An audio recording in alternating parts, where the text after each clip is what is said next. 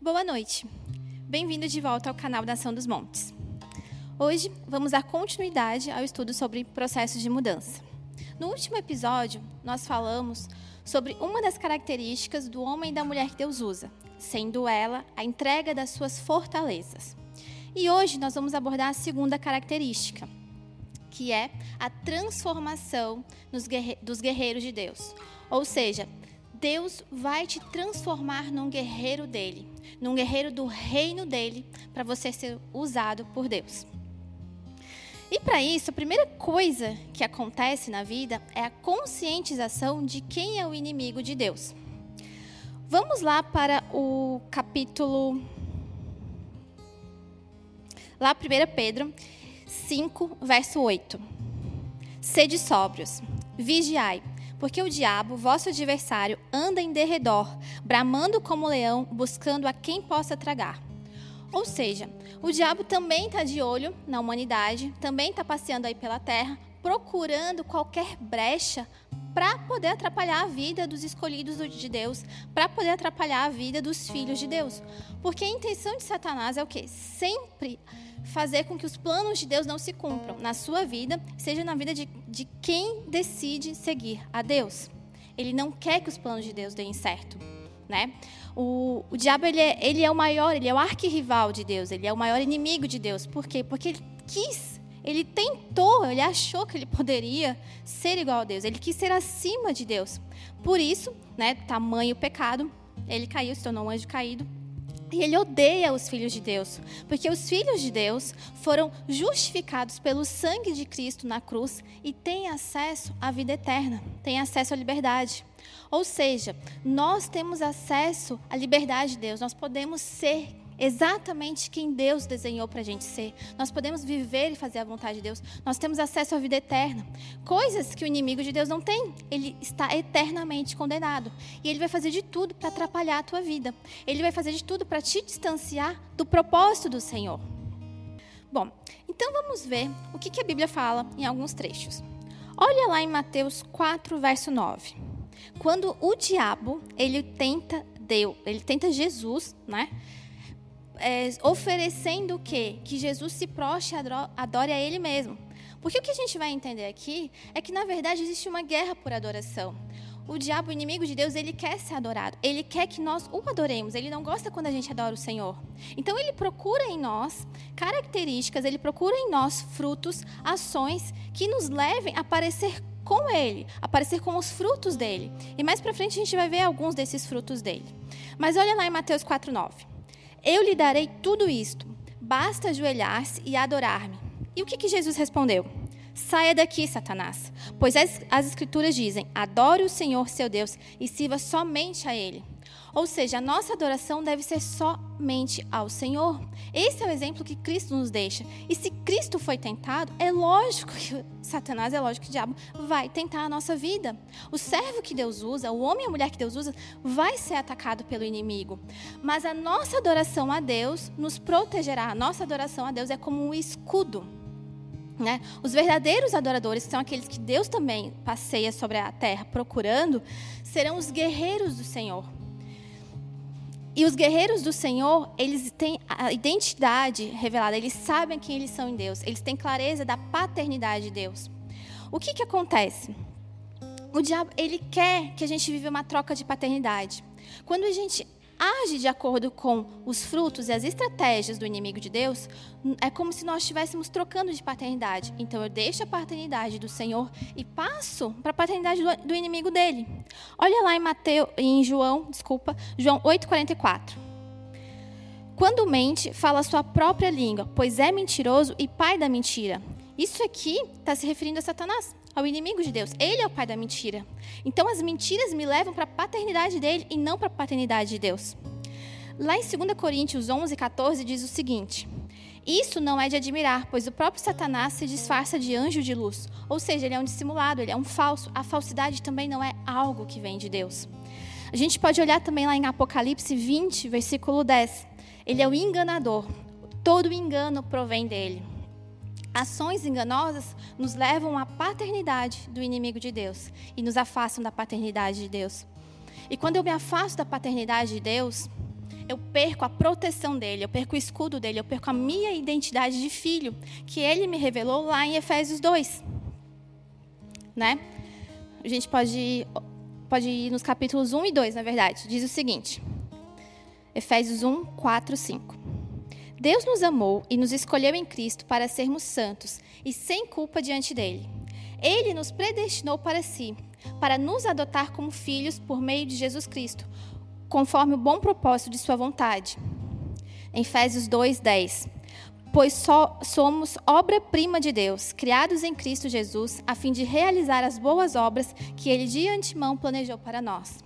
Ou seja, somos filhos de Deus. Somos filhos, temos que estar sobre a paternidade dele. Somos verdadeiros adoradores a ele e somente a ele. Porque quando a gente pratica o pecado, quando a gente pratica atos injustos, nós estamos indo para o outro lado. É o que diz lá em 1 João 3,8. Aquele que pratica o pecado é o diabo, porque o diabo vem pecando desde o princípio. Para isso, o Filho de Deus se manifestou, para destruir as obras do diabo. Desta forma, sabemos quem são os filhos de Deus e quem são os filhos do diabo.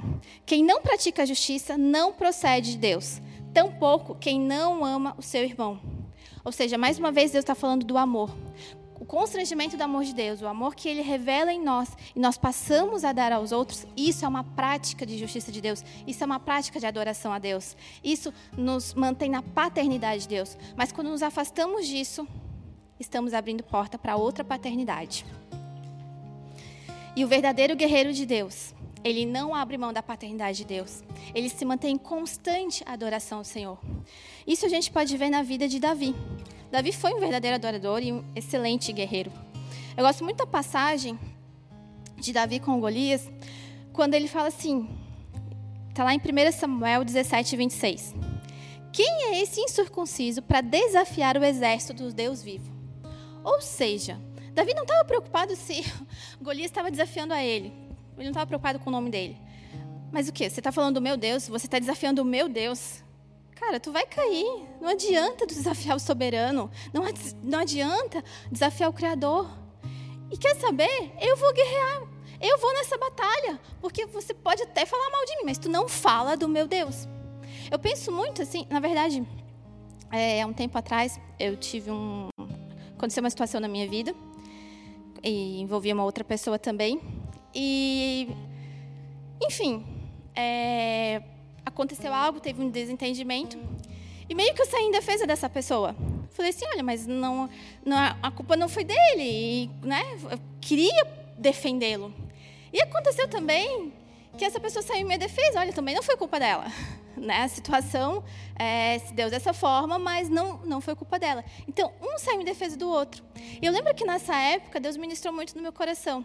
É isso que acontece com aqueles que se relacionam comigo, com aqueles que são os meus verdadeiros filhos, os meus verdadeiros guerreiros. Eu pelejo por eles, eles pelejam por mim. Eu luto por eles, eu defendo eles e eles lutam pelo meu reino. Eles trazem o meu reino à terra, eles buscam o meu reino, eles são os meus guerreiros. No livro Fogo à Montanha, o Vale, que a gente já falou aqui no episódio anterior, também vai falar sobre isso vai falar da diferença dos soldados e dos guerreiros de Deus. Nos últimos dias serão levantados guerreiros do Senhor, serão forjados os guerreiros do Senhor. Aquele, aqueles que farão parte da sua verdadeira noiva. Daqueles selados que fala lá em Apocalipse 4, se eu não me engano, Apocalipse 8, que Jesus está voltando para buscar esses selados, que é a verdadeira noiva. Sem mácula e sem ruga.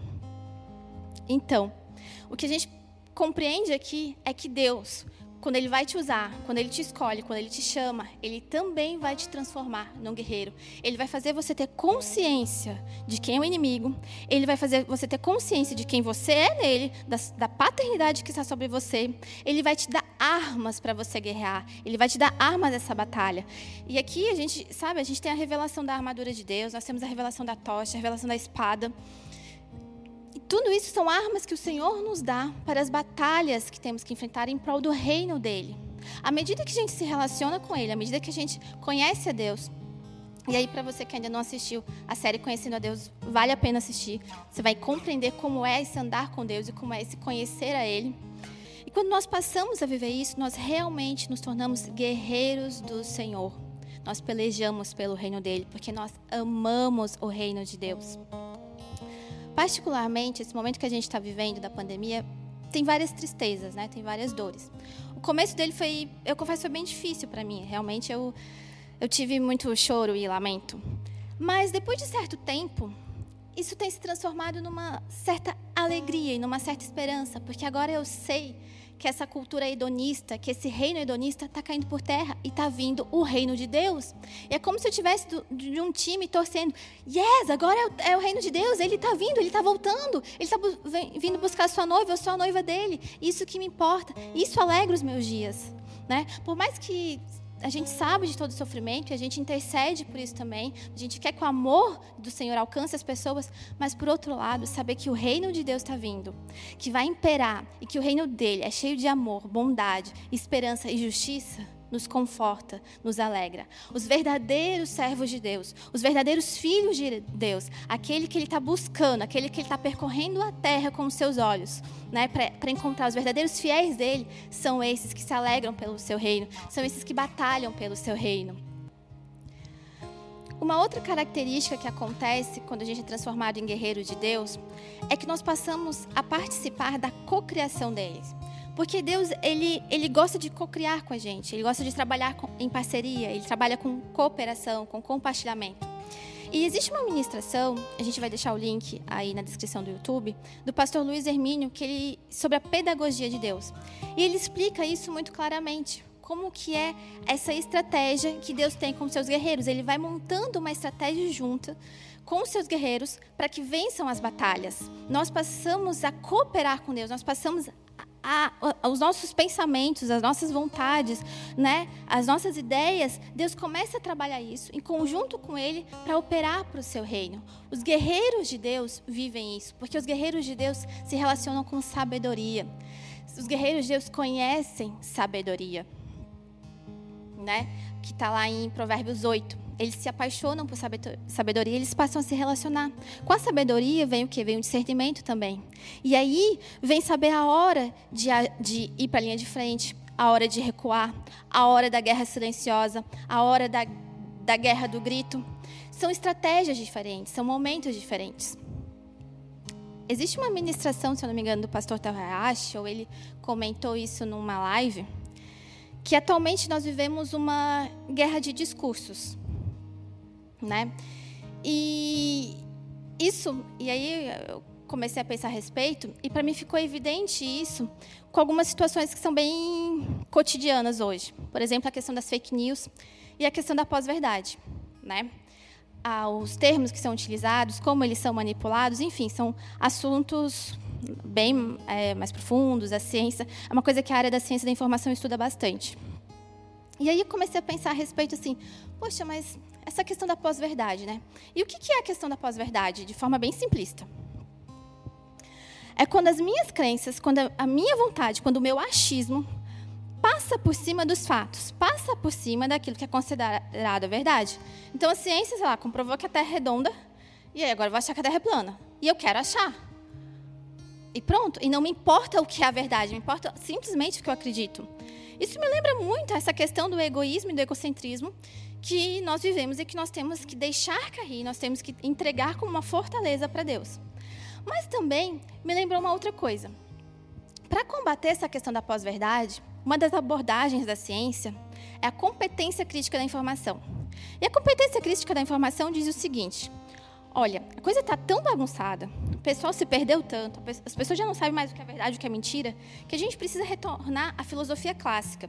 A gente precisa retornar ao conceito de verdade, entender o que é verdade, para poder começar a discernir.